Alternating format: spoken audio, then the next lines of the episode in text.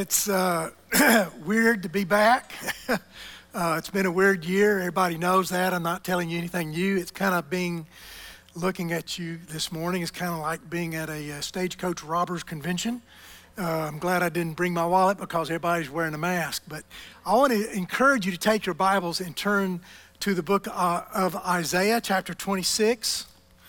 Um, I'm going to re- share a verse with you in just a minute and kind of put it into context.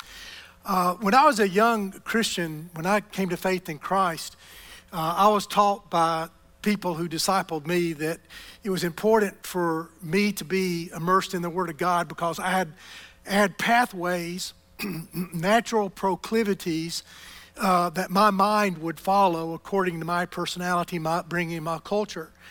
and that I needed to reprogram my thinking to align my thoughts with God and to view the world and my circumstances the way He saw it, because the way God views things are often distinct from the ways that, that we view things. Now, as a young guy, uh, it was a discipline. And by that, I mean sometimes it, I would cursorily, you know, I would read through Scripture uh, just very lightly because I feel like I had so many things to do that I didn't really have a lot of time to give attention to it. But you know, just out of out of obedience, and I wanted to be obedient to the Lord, uh, I'd read Scripture. And uh, then other times, you know, there were so many things going on in my life. I just kind of, you know, didn't read Scripture. I just passed on. But it was, you know, kind of a habitual thing that I did.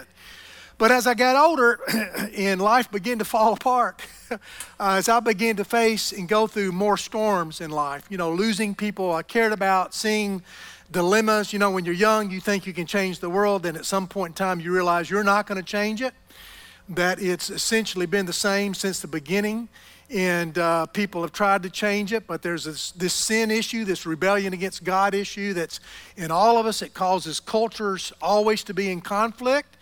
Uh, and so, as I began to uh, realize how frail I was and how out of control I was in life with sicknesses and illnesses and dilemmas, uh, the Word of God began to be a kind of a, an anchor, a mooring uh, into sanity for me spiritually. And what I found is that it was like reading a love letter from somebody I was deeply in love with, and I needed, I needed the reassurance. I needed the continuance.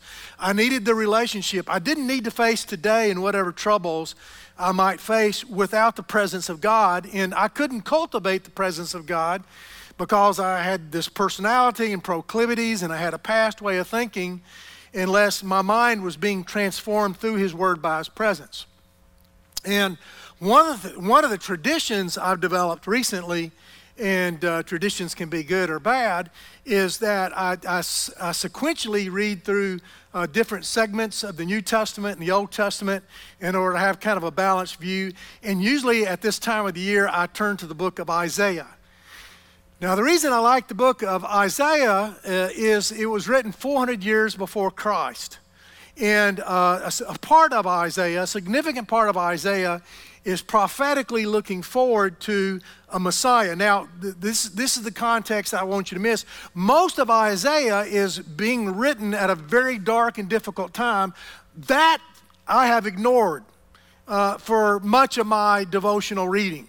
I love to read about uh, the coming of Jesus because, number one, it was written 400 years before the birth of Christ, and it so accurately portrays who Christ would be. Now, it's interesting uh, to say that when, when in the first century, when Jesus was born, they were looking for a military Messiah who would overthrow the injustice and the power of Rome. Now, for those of you who've grown up in the church, uh, you, you, you may remember at Christmas time or around Easter, we'll preach through the scripture where they laid down the palm branches when Jesus was coming into Jerusalem for Passover, and they cried out, Hosanna. If you know anything about first century literature, that was the cry of the Maccabees. In other words, that was the cry of revolution. And what Hosanna would what Hosanna, Hosanna literally translate as is save us. And we, we kind of read that and say, oh, the people of Israel realize, you know, recognize Jesus was the Messiah, and so they're saying, save us. But the problem is, three days later, they crucified him. So that doesn't wash. It wasn't that the crowd recognized Jesus as the Messiah. They were hoping that Jesus would overthrow the repressive government that was currently in power. So it's like, save us from this political climate. Save us, restore us to the way it was when King David was in power or when Solomon was in power. So they had all these images of what a Messiah would do, even though Isaiah paints this picture of a coming suffering servant and that he would be distinct. He would be a Messiah not like what Israel expected or even wanted. And so it kind of makes me think about what, what does it mean for the church in the context in which we live in America? Now, if you, if you read the rest of Isaiah, which honestly has always just been a bridge for me to get to the messianic passages about the coming of Jesus, I've always read about the troubles and the kings and the, the wars and all the things that were going on in the life of Israel. It's kind of just like, okay, I can't skip all these passages just to get to the passages I want to read. But over these past few months, as we've kind of seen the tension increase in our country and we've seen all the things that are going on, you know, I begin to realize something I, I kind of know, but sometimes you have to remind yourself is that history is cyclical, it doesn't change. There's nothing you're going through right now that somebody else in the world is not going through. I think most of us, we know that. Sometimes we feel very oppressed, we feel very weighted down, but the reality is, whatever difficulties I'm facing, there are other people that are facing at least as extreme difficulties as me, and many times much more grievous than me. But the same thing that nations go through and that uh, cultures go through, we, we can go somewhere back in history and we can find that same pattern because we seem to be uh, capable of being condemned to continue to do the same mistakes over and over and over again as human beings. So, uh, Israel was kind of in uh, three categories or three states and then all of a sudden, this passage I want to read to you, Isaiah makes this statement, and I want to make an application this morning. But let me just kind of give you the three kind of characteristics of Israel. Number one is they were in decline. As a nation, by the time Isaiah spoke, the nation was in decline. Now, people would, could argue about that like the way they would today, where would, some would say, no, we're strong, we've got a strong military, we've got this, we've got that. But the reality was that historically the nation of Israel was in decline. It was in economic decline, and if you read, if you read the text in Israel, it was exemplified by the rich became richer and the poor became poor. There was a, there was a divide which, if you go back in the Old Testament, uh, God had been very clear to the nation of Israel on how they were to treat foreigners in their midst, widows, and orphans, the least of these. But what had happened by the time uh, that uh, Isaiah came along, uh, the judges and the politicians and the priests had become very, very corrupt. And they were using the different political fractions that existed in Israel uh, to stir people up uh, to make themselves rich. And so uh, Isaiah, you know, in our context, Isaiah condemned the Democrats and he condemned the Republicans. He, he, he condemned the whole political system as being unjust because they overtly were ignoring or twisting or using the laws of God, which always were concerned about the weakest in their midst. And so uh, it, was a, it was a decade or longer of decline. The second characteristic, it was a time of division. Unless you're an Old Testament scholar or somebody that's been in church a long time, by this time, uh, the nation had divided into northern Israel, which uh, shortly would be invaded by Assyria and destroyed, and Judea. Now, this was family. Know, America is a pluralistic culture. It's, it's, it's amazing that we've stayed together as long as we've stayed together. But that wasn't true in Israel. They were brothers and sisters and cousins and aunts and nephews, and yet they weren't speaking to one another. Now, they, they were not uh, in a shooting war, so to speak. Uh, but they were in a war where they didn't have anything to do, to where they had their own administrative justice systems and they had their own kings and rulers. And essentially, politically, what, what northern Israel would do is they would say to the nations around them, why don't you, why don't you go and invade Judah? And what the Judeans would say is, why don't you come along and, and align with us and make an alliance and go and invade Israel? So there, it was a division of family. And over the years, uh, they had grown literally to, to hate one another. Uh, you know, I, you know, one of the things that is really troubling to me is men and women that I know that uh, are are in the household of faith over the years that I've known as a pastor. When I read their blogs and I read their postings on Facebook, you know, it just I, I, there, there's hate. I mean, there's vitriol uh, name calling, uh, you know, things that I've never, I've seen, we've lived in other parts of the world where that was normative. I mean, I, have seen that before, but I've, I've never seen it in America. We could, we could live somewhere else and say, well, that's just part of the culture. But now all of a sudden, we're in a culture where people seem to be not speaking to uh, people. I, I, I, noticed the other day that uh, there was a women's group uh, that had been formed because they were married to deplorables. Their husbands were on the different political stream, and they were coming together as women because they no longer spoke to their husbands. I mean, so, I mean, when you got that type of division going on in a country, uh, it's, it's a really frightful thing, and, and, and we're there by all, it seems. And the third characteristic of Isaiah during this time is that it, everything was diminished in regard to faith. Now, Israel had moved away, the northern kingdom had moved away from God a long time ago. Uh, their times of worship on, uh, on the Sabbath, they played golf and went to the beach and, and they did softball. I mean, what, they really didn't do any of those things, but they did something, but their hearts weren't affixed to God any longer. I mean, it was just, it was just over. Uh, whatever places where they worshiped were places that were abandoned. They had moved on from God. They looked like the cultures around them. Now, Judea, Judea uh, was different. They were still religious. Uh, they still got together. They still celebrated their, uh, you know, their religious uh, ceremonies. But what God said in the book of Isaiah is, I hate it when you get together because you have religion, but it's not transformative. And what God was saying is, you, you still go to church, but it hasn't changed your life. What's the difference? And so you've got two different cultures. One that is still very religious. They still go through the form. They still have their traditions. The other part of the country has just kind of walked away from it all. But God isn't pleased. He's not involved in either one. So there was this, this sense of decline in regards to their faith and their relationship with God. Now, what happened is during this period of time is these three pathways began to emerge, and really we could call them almost two freeways and one little wooded path.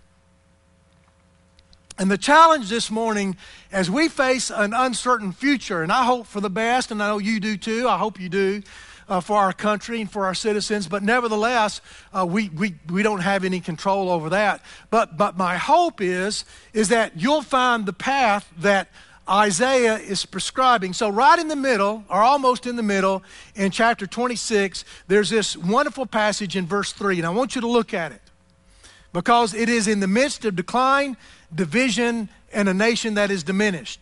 And he says to the people of Israel, You will keep in perfect peace the mind that is dependent on you, for it is trusting in you.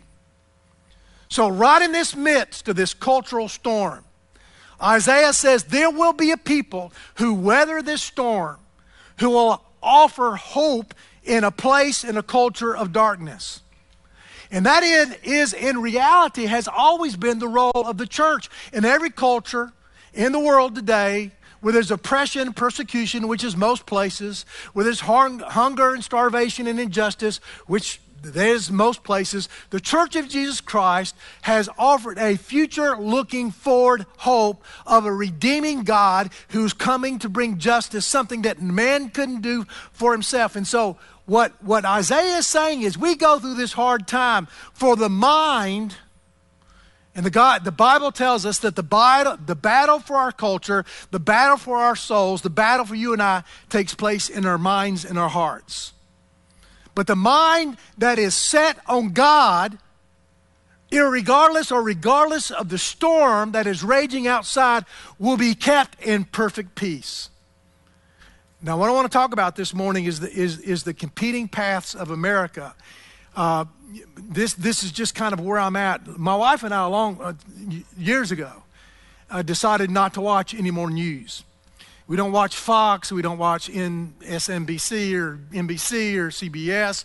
You say, well, Joe, you just chosen to be ignorant. No, we haven't chosen to be ignorant. We, we've got our own news sources. I've learned how to, I've learned how to read clickbait titles. But I do know, I do, I do keep up with what's going on in the world. But what I begin to realize, because having lived in other culturally divided cultures, is that the news media was attempting, attempting to formate and to manipulate me to gain an advantage and gain an allegiance in my heart. And as a follower of Christ, you know, I don't want to be manipulated by the culture that I live in. I want to live for Christ. I want to follow Christ. I don't know what that means, but I, I, know that it means that we who follow Christ are always swimming upstream in a culture that's raging against us. We're not going to be on one of these two freeway pathways. Have you ever, on Friday evening, tried to go somewhere in Asheville on the freeway at 5 o'clock? Have you ever wondered where did all these people buy all these cars and where in the heck are they going? So you've got you've got freeways going west, you've got freeways going north, you've got freeways going south, and no one's going anywhere, but everybody's there. And so that's kind of like where we're at. There are these freeways that are pressing into our culture. We're not the first culture that has experienced it, but for our younger people and for our older people, for young people, they've never known it before, and for our older people, we've never seen it before. Uh, but the reality is, uh, the freeway is becoming more and more filled every day, and you and I are forced, we will be forced to make a choice. The first freeway I want to talk about is the pathway of anger. Is, is there anybody in America anymore that's not outraged? I turn on the news and, and I turn on the left and they say, you should be outraged. And I turn on the right and say, and what do they say? They say, you should be outraged. So then we get together and you're outraged and I'm outraged. That's cute, isn't it? I mean, that makes for, for a very civil conversation. I'm outraged. I'm going to march. I'm going to fight. I'm going to destroy. I'm going to do whatever because my side has to win. Outrage, rage, anger. You know, the Bible has a lot to say to those of us that are followers of Christ about anger. The half brother of Jesus in James chapter 1, verse 19 says this My dear, dearly beloved brothers, understand this everyone must be quick to hear, slow to speak, and slow to anger.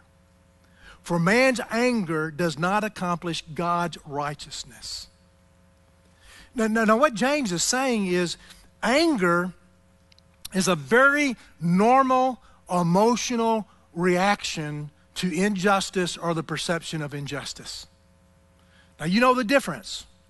Injustice is when it's real, and the perception of injustice is just when I think something is true about my neighbor or about what somebody's saying or thinking or what they've done, but it may not be true.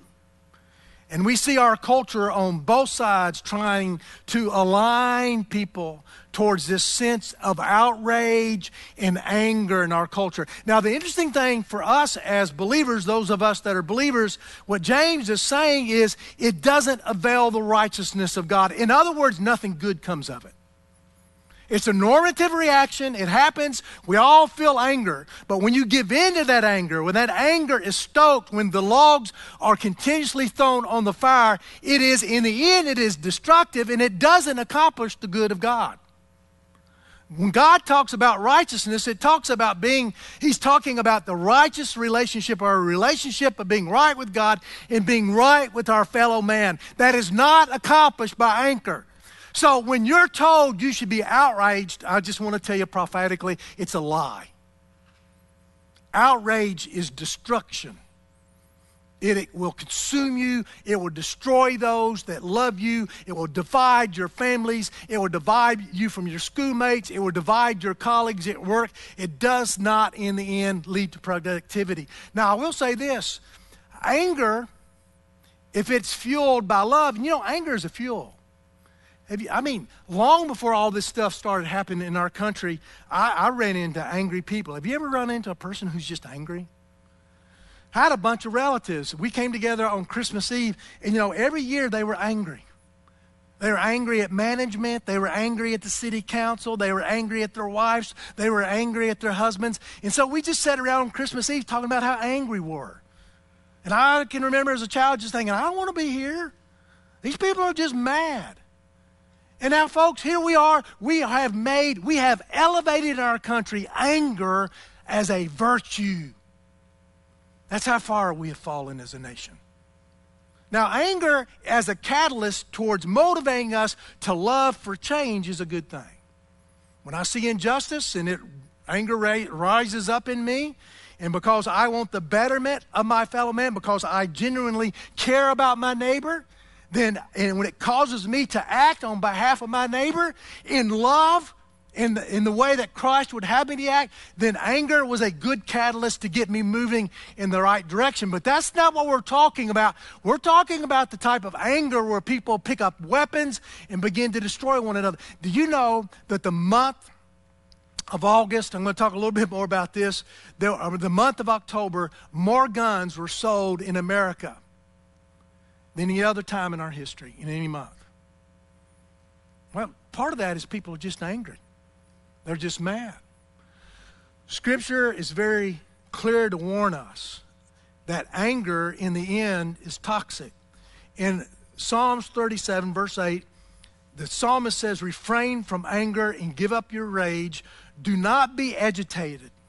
Do not let them provoke you. It can only bring harm. But he also refers in that verse to justice, if you're concerned about justice. For evil doers will be destroyed, but those who put their hope in the Lord will inherit the land. What God is saying is if you're concerned about unjust, injustice, God will bring justice. You can commit those people who you think are uh, doing that which is evil into the hands of God, and God is able to deal with that individual where your anger is not going to avail anything. I love, I love one of our cultural icons. Some of you that are older, Billy Bob Thornton, great philosopher of America. He says, Anger is like sleeping with a bobcat, nothing good will come of it.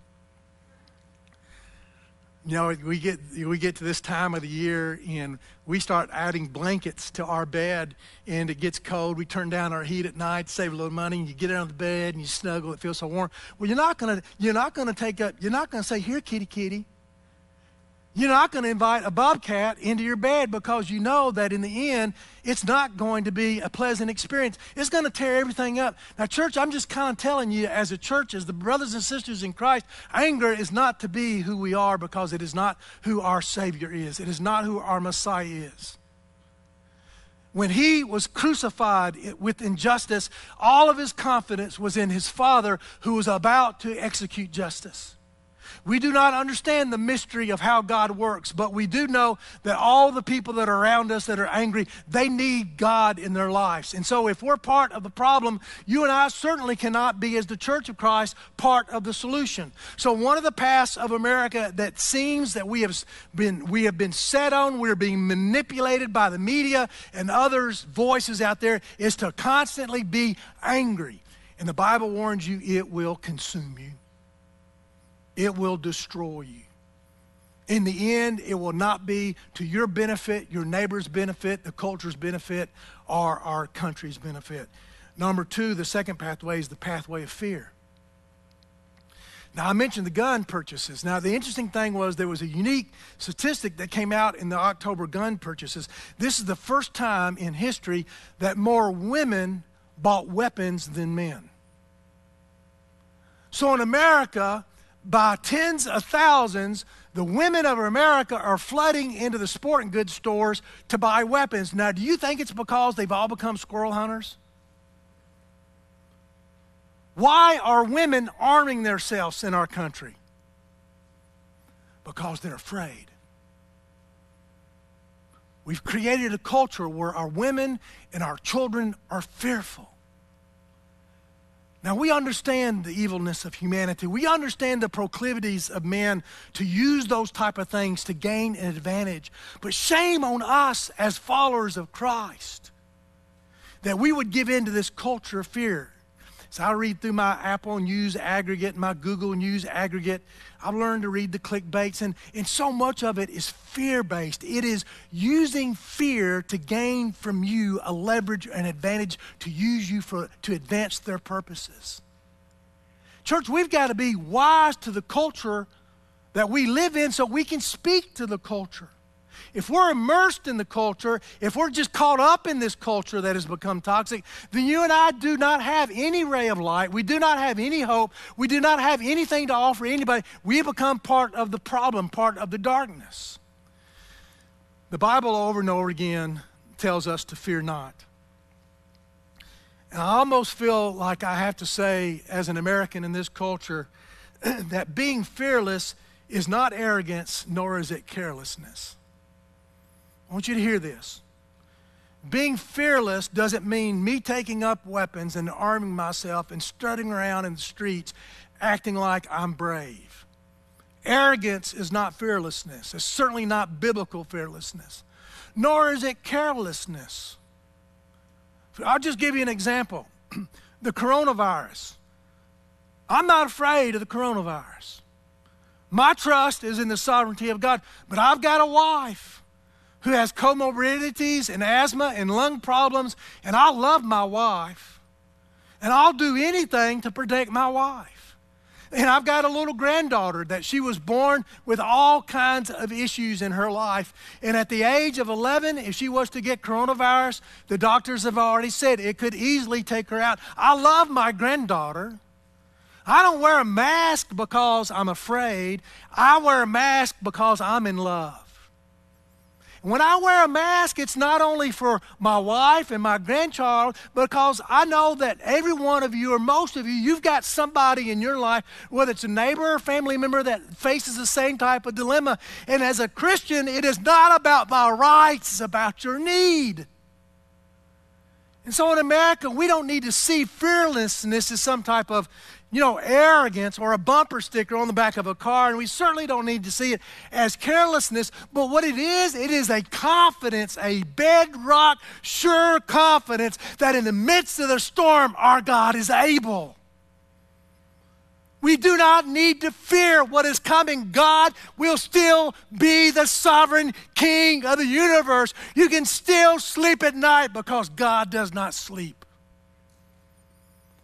So, fear and anger is not a path for the follower of Christ. I love this statement. Fear does not empty tomorrow of its troubles, but it will rob you of today's joys. Everything God has created you for to experience today, oh, taste and see that God is good you will miss if you're living in the anxiety of what's going to happen tomorrow, what's going to happen on Tuesday, what happens if I lose my job, what happens if my bank closes, what happens if all these things happen. God doesn't call us to be the victims of a thief that He's already exerted control over. Let me just kind of finish by saying this. There is, a, there is another path, but it's not freeway. The older I get, I, I spent a lot of time as a young man in a city with seven million people uh, that was very cosmopolitan, and a lot of people walked and moved, and, and you were always kind of you know brushing up against people, and we loved it. But the older I get, the more I like. I like the old path. I like, I like to be in the mountains. I like to take that pathway where you walk and you don't see, if you don't see anybody, that's fine. You may see a few people. And this is exactly what Isaiah is saying to the people of Israel. He's saying there is a deliverer that is coming, but in the meantime, there's a place of peace. But, church, it's a choice. So, so let, let me say this our world is not going to find peace. I've lived around the world, I know history. Wars, rumors of wars, injustice, that's just, that's just, I mean, I wish it wasn't so. Every generation is idealistic, and then we find out that we can't change the hearts of man. It's just it's who we are in our rebellion against God. But what God says in the midst of this world, you can have peace. You can have personal peace and you can be the transmitters of those peace. You can be an island of peace. You can be an influencer of peace. You can remember in the Beatitudes where Jesus kind of exemplified what it means to be a part of the kingdom of God. He said, Blessed are those who are angry. Blessed are those who are fearful. No, he didn't say that, did he? He said, Blessed are the peacemakers. But, brothers and sisters in Christ, you cannot be a peacemaker if you're not at peace.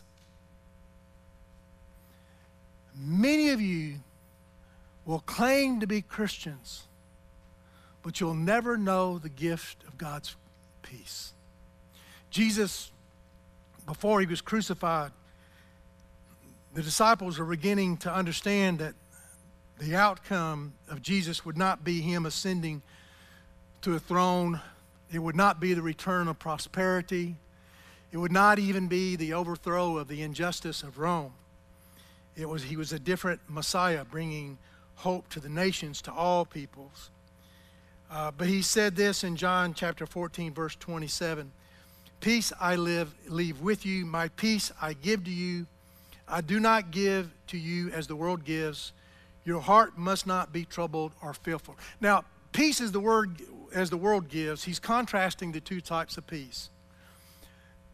Peace as the world gives is when everything goes my way. When my side wins Tuesday, I'll be at peace.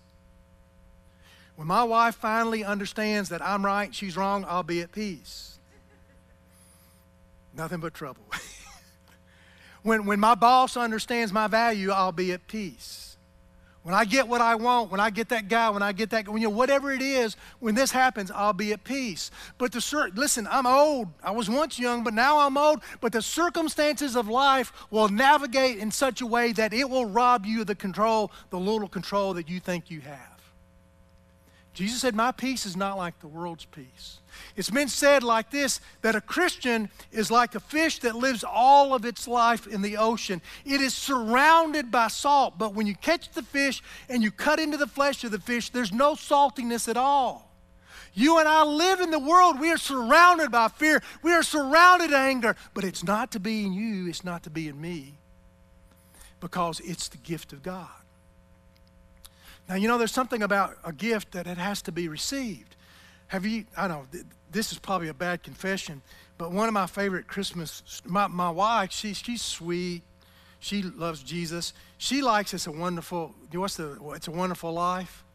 I like It's a, uh, is it called a Christmas story where the kid wants a BB gun? You want, oh, that's a horrible, don't let your children watch that horrible movie. I came back from overseas and in I watched that movie for the first time, and as a kid, I remember I wanted a Crosman CO2 BB gun. And my dad was fine with that, but my mother would say, You'll shoot your eye out. I don't know where they got that culturally, but it was, it was part of my experience is that I wanted that so bad, and my mother didn't want me to have that. And the two things I wanted in life was the Crosman CO2 BB gun and a motorcycle. Now, my dad got me the Crosman CO2, and my mother got me the motorcycle, but it turned out to be a toy motorcycle, which she put under the Christmas tree, which I didn't find funny at all. but you remember the story, if you saw the movie, he, he was so disappointed because Christmas morning came and went, and his, his desired gift wasn't there under the tree.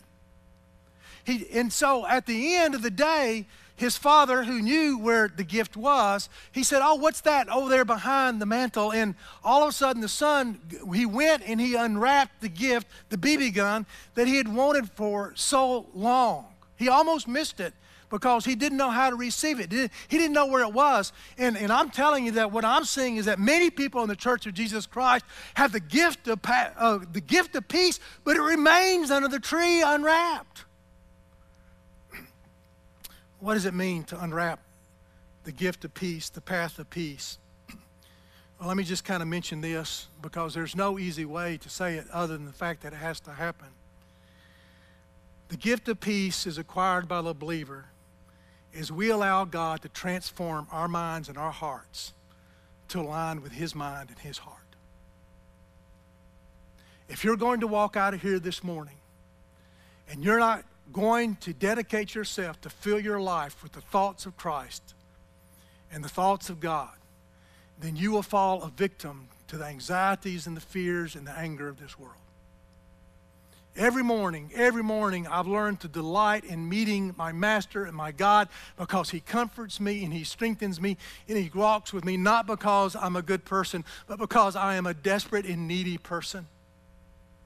And if given to myself, I would give myself over to the path of anger, or I would give myself over to the path of fear. But that is not the hope of the nations. The hope of the nations is Christ in us, the hope of glory. And so, church, it is time for us in this serious and sober time in America to ask ourselves the question will we be a part of the problem, or will we be a part of the solution? Will you be the peace of God in a dark place? That there might be light in darkness, that there might be hope in despair. Will you choose to walk with the King of glory, to think his thoughts, to think and to feel his emotions and his compassion for the left and for the right? Will you weep for your nation? Will you care for those that are angry? Will you bring peace to those who are in fear? Will you be the church of Jesus Christ? Brothers and sisters in Christ, this is a time of path choosing for you as believers. We will fill our hearts and minds and unwrap the gift of Christ, the peace of God, in times of storms. Or you and I will fall victim into a culture that is descending into darkness. Let's pray. Father, sometimes we just got to choose. Sometimes Joshua stands before the people of Israel and he draws a line in the sand and he says, Choose ye this day. Some of you, by not choosing, you've chosen. You either will follow the prescription of the Apostle Paul in Romans chapter 12, where he says, Do not be conformed to this world, but allow your mind to be transformed by God. If you and I are not going to get sucked into this darkness, then we have to make a decision to walk in the light of God. If you're going to experience the peace of God, you've got to make the choice to take up the heart of God, the mind of God.